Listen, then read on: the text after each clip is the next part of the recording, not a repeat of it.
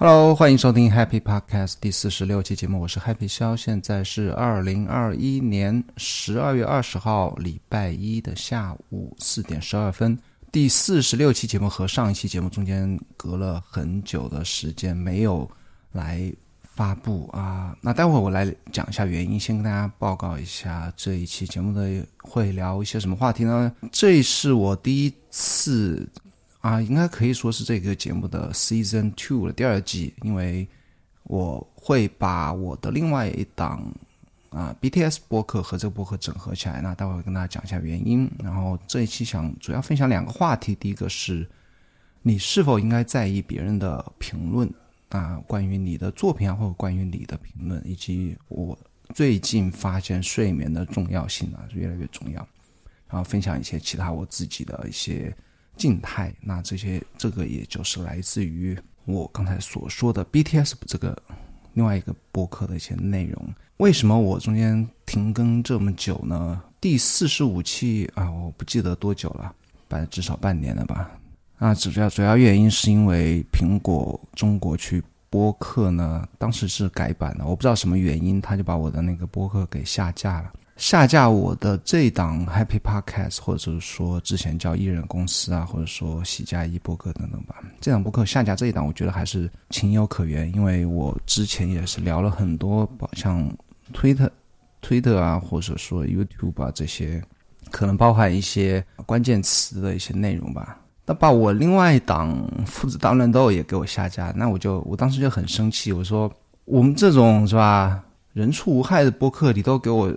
然后也不说为什么，就好好的就跟我下架了，因为上面还有一些很多之前朋友的一些评论啊、好评啊、一些打分的，都全部都没有了。然后也不说明什么原因，而且我这两档播客也是在喜马拉雅实名制录制上传的，完全符合啊中国去播客的一些对于自制播客的一些一些要求吧。所以我当就很气愤啊，然后就一直就干脆不要更新了。然后为什么要重新更新呢？原因还是我也不知道为什么。那苹果去中国去播客也把我上架了。那中间几个月，其实播客这件事情我还是一直在做，就是我自己原来给我 Patreon 赞助者的 BTS 播客，我是每个礼拜四都有在录，一期都没有落下，每个礼拜四都会录大概十五到二十分钟的播客，给大家报告我过去一周啊自己的想法呀，或者说用了什么好。玩的软件硬件，那主要是聊自己关于创作方面的一些动态或者说想法吧，就是和那个播客名字 Behind the Scenes 是一致的，就是幕后故事。那最后这一档播客如果恢复更新之后呢，Happy Park 恢复更新之后，我还是要减少我分散注意力去做的事情，那就决定把那档播客和这个就把它整合起来了。那 BTS 播客我是。最后的四五期节目呢，我是完全是公开了，我也会把那个链接放在 show note 或者说你去我的个人网站网站 happy 小点 com 都可以看到 BTS 播客的那个收听链接。如果你想知道我在那个播客里面每个礼拜在聊些什么内容，你可以去听一听，还是可以听到的。那我是准备怎么整合呢？那这个播客我的简介是分享我过去一周阅读。或者说感想，从阅读中获得的一些想法吧，那是非常个人、非常自我的一档播客节目。那有的听众还是有不少听众是慢慢的啊喜欢上了，也收也是一直在收听这个播客啊。还在这边，首先是对你的收听表示感谢，因为我一直觉得。收听播客，虽然你可以干一些其他事情，但是无形中还是占有了你很大一部分的时间啊。如果你把这边这一部分时间用来收听我在这边讲话，我觉得还是非常感谢的，非常感动。那新播客的结构就是说，还是保留原来 Happy Podcast 或者说艺人公司的那个主要的一个形式，就是我分享两到三个我感兴趣的话题，或者从从阅读中。我从生活中收获了一些话题。那后半部分呢，差不多三分之一或到二分之一的内容，我还是会讲 BTS 内容，就是过去一周我做了些什么事情，以及关于我在写作啊，哪怕是以后做视频啊，或者录播课，或写 newsletter 等等吧，这些事情背后的一些经历、想法。那如果你恰好也是对互联网创作有感兴趣的话，你会对我在这个播客后半部分的内容也会感兴趣。那其实第一期啊，第一期后面聊了一些话题呢，其实跟我所说的 BDS 还是有相关的。比方说，我接下来也会，我刚刚刚才那个话题没说完，我就鼓励大家从苹果播客，就是 App iPhone 自带的那个播客应用来收听我这档节目，无论你是在中国区还是美区还是日区等等。或者说你用 Spotify 来收听我这个节目，因为这两个平台呢，我觉得它是会比其他一些平台延续的更久一些。那你如果在这两个平台收听呢，会不会突然去找不到我的播客？而且如果你从这两个平台收听，那苹果和 Spotify 它后台的一些数据会显示我这一档播客的热度会更高，那它也会有机会把我的这档播客更多的展示出来，让更多人听到。苹果和 Spotify 现在也是目前为止排第一和排第二的全球排第一、排第二的播客平台，所以我希望你能够用这两个用这两个播客客户端来收听我的节目。当然，你用自己通用的像 Castro 或者说 Pocket Cast 或者说 Overcast 来收听也没关系，因为他们的源应该还是最终是通过了苹果的后台计算，应该是也会算在收听的。数量里面，我猜的。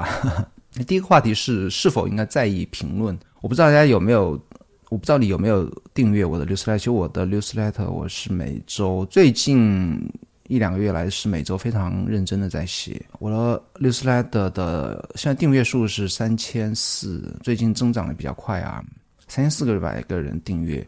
然后它地址是肖点 do x i a o，就是我姓肖肖点 do d o。肖点 do，你去这个网站就可以看到，也可以去看一下我往期发了些什么内容。如果有兴趣，可以点订阅。我是强烈推荐你订阅我的 newsletter。那上期 newsletter 讲了一个话题，可能是大家不太想面对或者不太感兴趣的话题，是主要是聊了什么呢？我是通过 Seth Garden、Seth Garden 这个作者，我喜欢的作者 blog 他的一篇文章来衍生讲到了。要不要在意别人的评论这件事情？那 Seth Godin 他说，他保持自己的数字卫生的一个习惯，就是不看所有别人给他的文章的评论、书的评论。那 Amazon 的书，我相信很多人评论他是完全不去看的。他也不去看别人给别人的书、别人给别人的 blog 的评论，他也是不看的。他当然没有讲什么原因啊，那讲出来的话可能。也是像我这样说出来，大家不喜欢的话，所以他干脆不要讲什么原因。那其实我之前一直在讲 Gary V 啊，Gary V 是一直鼓励大家不要在意别人的好评啊，特别特别是强调不要在意别人的好评。所谓好评就是别人鼓励你的话，说哎你真棒啊，你文章写的不错啊，blog 写的很好，刘斯莱的写的啊让我很有收获啊。他就一直建议大家不要在意这些别人发给你的好听的话。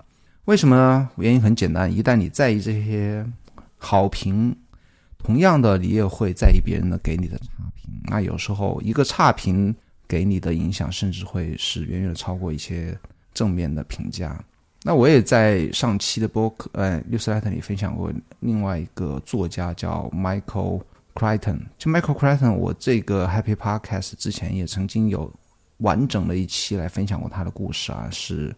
当时我是从那个谁呀？我从 Carl Lupo 的博客里听到他分享那个 Michael Crichton 的一个啊大学时期写作的一些故事吧。我当时做了一整期博客来讲他的 Michael Crichton 是那个《侏罗纪公园》的作者，然后。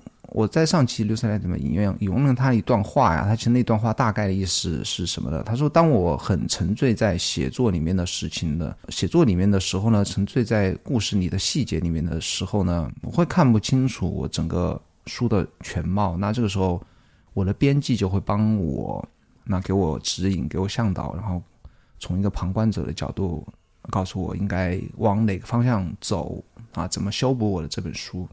他就觉得那个编辑啊的评价评论是非常重要的。那我从他的这段话引出来的观点就是说，别人的评价有只有一种是非常对你有用也有必要的，那么就是谁来自谁的评价呢？来自于合理啊站在叫什么同一根线上的蚂蚱吧，或者怎么怎么说啊？就是和你有共同利益关系的这样一群人，他的评价和建议才是有用的。那编辑很明显是和你息息相关的。你的书卖得好，写得好，他自然他的收入就会更高。其他人的评论，就像我刚才讲的，那 Seth Godin 和 Gary 都说过，你不要去看任何人评论。那上期我这个这期的内容，我刚才讲律师 letter 内容发出去之后呢，其实是发给三千四百人，然后从昨天今天早上来看，我们是有很多人就 unsubscribe 就取消订阅了，其实也不太多啊，八个人。我为什么知道是八个人呢？因为因为那个我律师 letter 的那个服务商叫 review，他是给我发了一封邮件，他说啊，过去二十四小时多少人看，多少人点击啊，多少人离开。为什么讲有多少人离开呢？那其实我想引申一下，那 review 他每次发邮件给我的时候呢，他关于 unsubscribe 的有一个有一句话，他说，就像上期说的，他说你有八个人取消订阅你，但是这没关系，他说只占你订阅数的百分之零，其实百分之一不到啊。当然这个百分比倒无所谓啊。他后面一句话才是关键，他后一句话说什么呢？这意味着剩下的人对你会更加的 engage。那 engage 是什么意思呢？就会跟你。用中文来讲，和可以理解为说对你更信任、更信赖，或更愿意跟你互动，或者说更你对你更加的迷恋也好，反正等等这些意思吧。那这就是也是和其实也是和评论有关系啊。就是你如果太在意别人的评论呢，哪怕别人善意的批评啊、善意的批评、善意的指引，你会跟着别人的偏好来改变自己。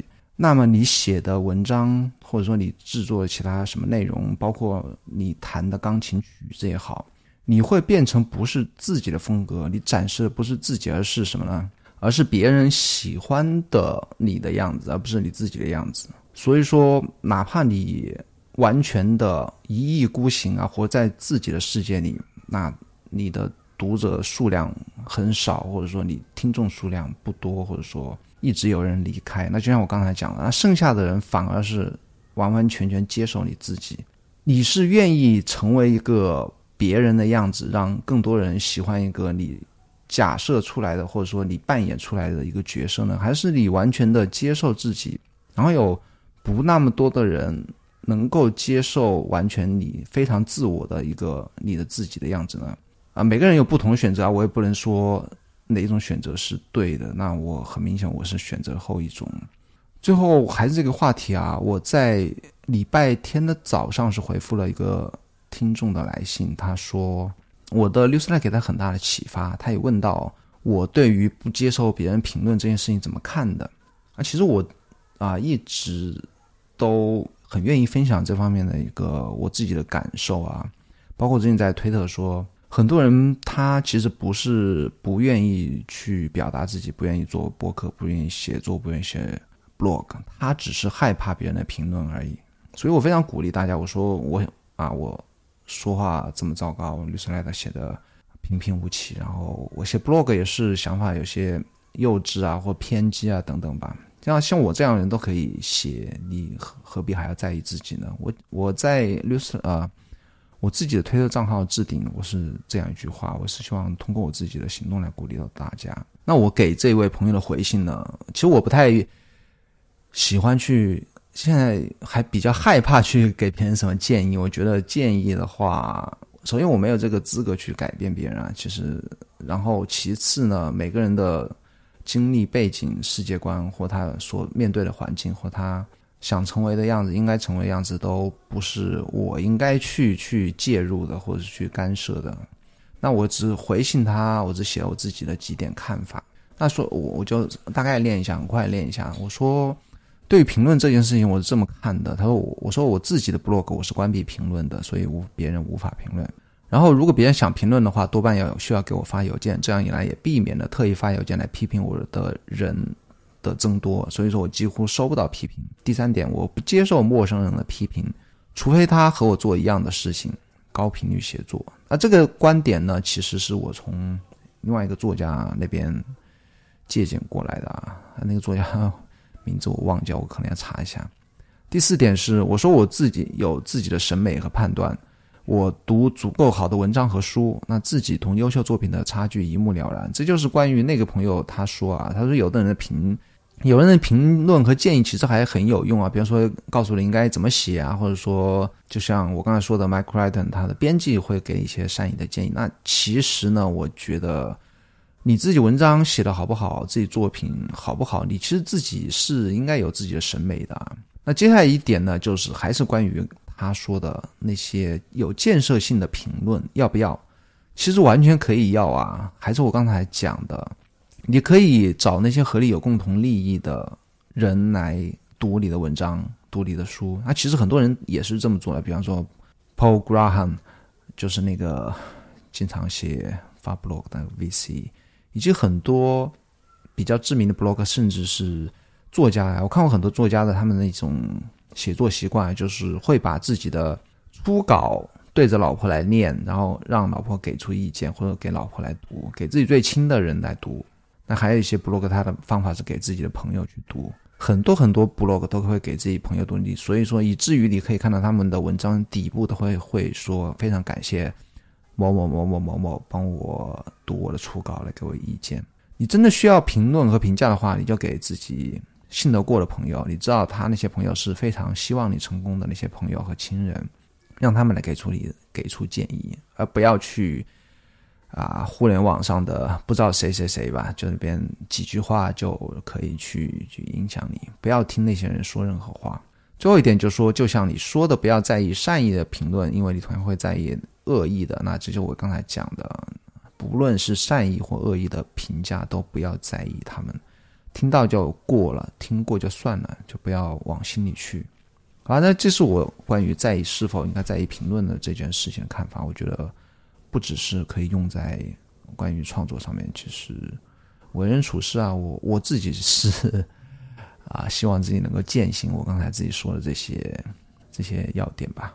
第二个话题是睡眠的重要性。为什么讲睡眠重要性？因为我过去一个礼拜打破规律啊，因为一些事情打破规律，就导致我整个效率非是降低的非常非常非常低啊，下降非常厉害。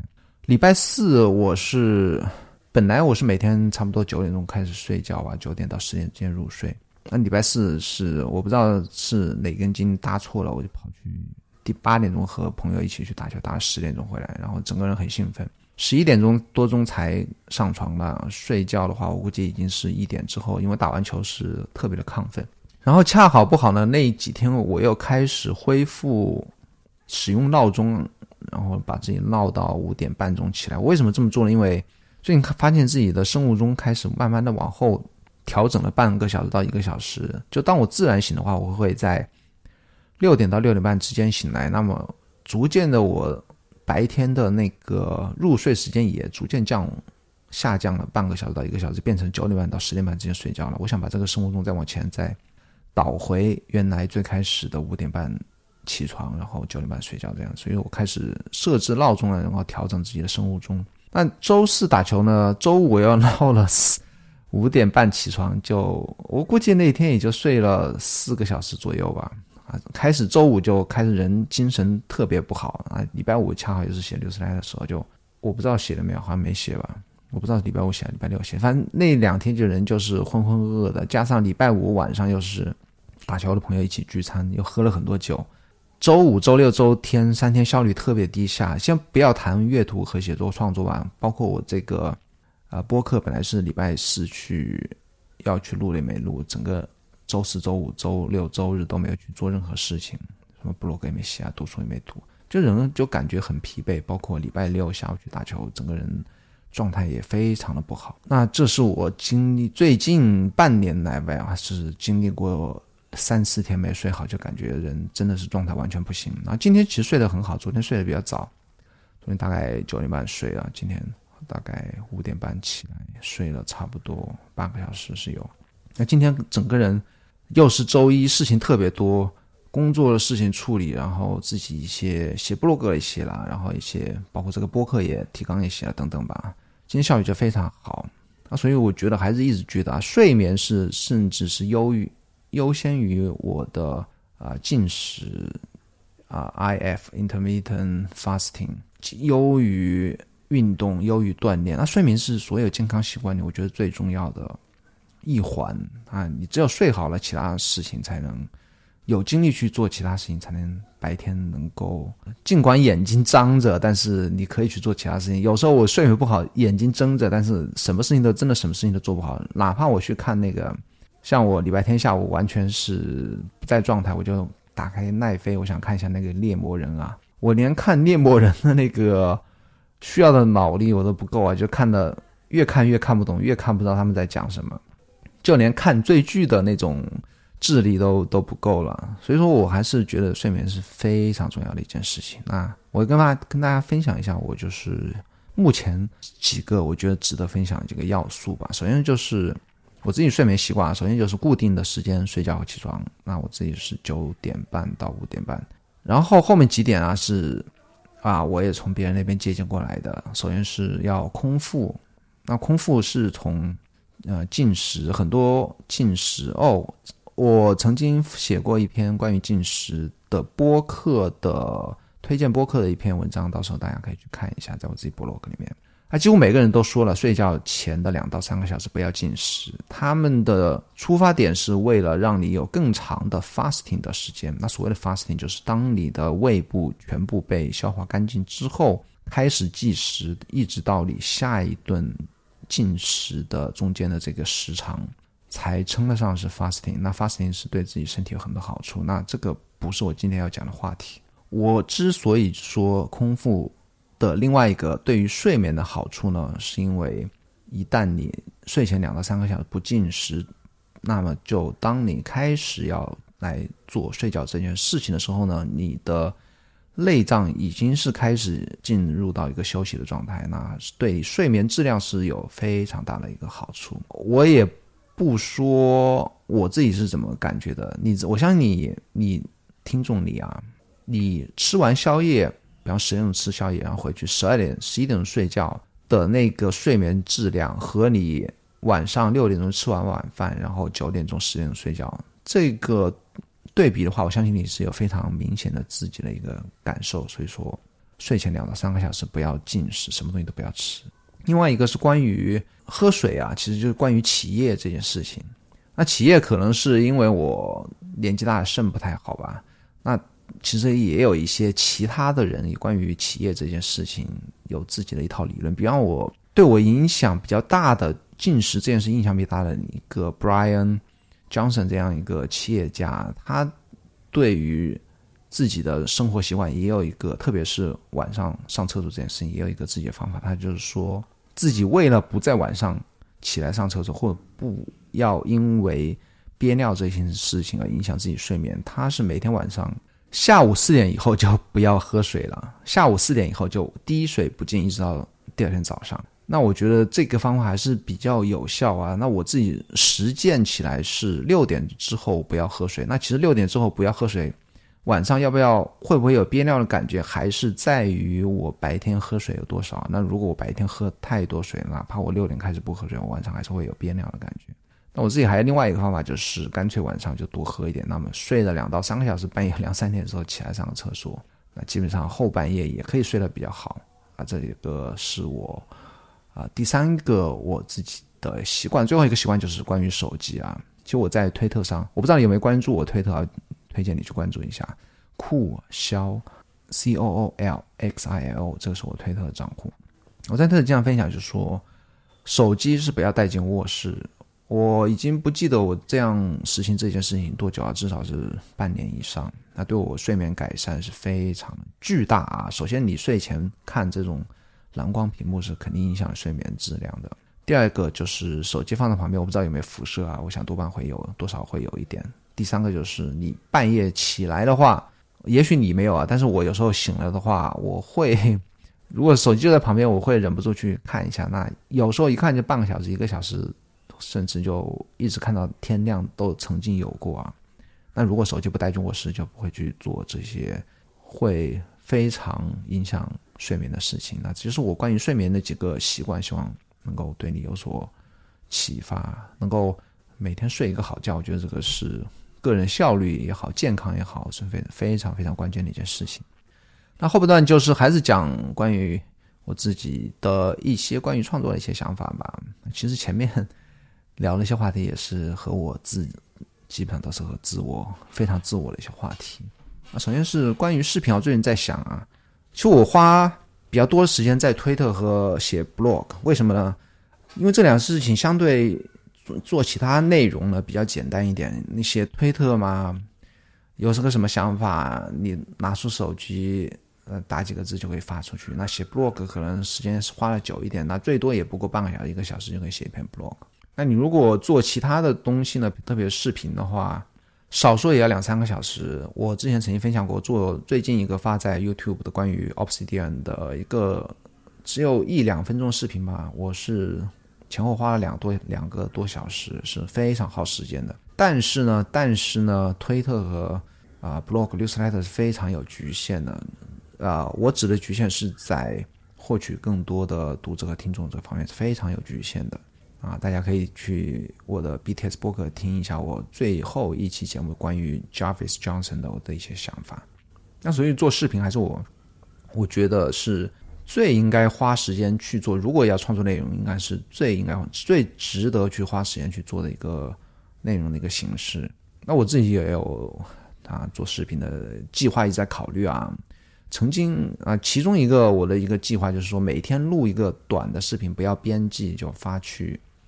不管是 YouTube Short 啊，还是哪个平台吧，我我我我目前想的是 YouTube 啊，就每天录一个短的视频。那视频内容可以是我当天写的 blog，或者说我看到一句特别让我有感触的一个文章吧，或者一个一段话，或者说一个想法，录一个大概二十秒、三十秒或一分钟的视频啊，不要去剪辑啊，就去上盘上传。不要剪辑的原因是。希望把这件事情的摩擦力做到最小吧。那这是我关于视频的一个想法。我不知道什么时候可以开始实施啊？也许明天，也许很快这周之内就会开始实施。那我宁愿去做这样一件事情，也不要花更多时间在推特上面。其实我现在推特，我感觉自己已经到达极限了，因为我之前也说过很多，我自己的内容的形式也好呢，还是推特中文用户的这些群体特征也好呢，我觉得。基本上很难有很大的突破了。所谓的突破，还是刚才讲的，啊，就是更多的听众。最后聊一下，我最近一个礼拜开始越来越多时间学琴啊。我刚刚看了一下我的那个 Timery，也就是 Toggle 这个记录时间 App 的上周的时间总结。我上个礼拜是花了十个小时练琴，那上上周是七个小时啊。我我很有，我觉得很有可能下个礼拜就这个礼拜会超过二十个小时，因为我现在。特别愿意坐下来花一个小时时间学习理论基础或者学新歌、新曲子，然后花两到三个小时时间就不停的去弹那个曲子，一直弹到熟悉或熟练为止。我之前还隐约的怀疑自己是不是真的喜欢做这件事情，或者说只是为了找买一个新玩具而找借口呢？现在过去一个礼拜发现自己是真的喜欢做这件事情。然后最近是在那个一个叫 Finger 这个 App 里面是网络授课啊，有些我目前是一个体验一个月的一个这样一个免费试用的套餐内，我觉得还挺有意思啊。就是老师会拉你一个小班，然后每个同学在里面去发视频打卡，就是你今天弹的什么曲子，老师会挨个的点评每个视频你的手型、节奏以及所有你需要改进的点。那我发了几次，我觉得还挺不错的。这这种这种形式，当然完全呃，最终可能还是需要一个老师面对面的来教授你弹琴啊。但是在这个阶段，我觉得通过网络来学习，也是一个我我我基本上已经决定了，就是这次的免费试用之后，我会去自己花钱去去这个 App 里面去报一些班呢，至少学个半年一年，等自己。天气暖和起来，我可能会去再去找老师去每周固定时间去学。然后弹琴呢，我都觉得，我刚才讲，我就说礼拜天下午看那个猎魔人看不下去了，我就把电视关掉跑去弹琴。他弹琴有时候，我现在可以感觉自己能够进入那种 zone 啊，或者说 flow 的那种感觉，就是弹着弹着半个小时、一个小时很快就可以过去了。所以说，我觉得弹琴这件事情可能是我啊四十岁。之后，一直到很老很老的时候，都会去很享受去做的一件事情。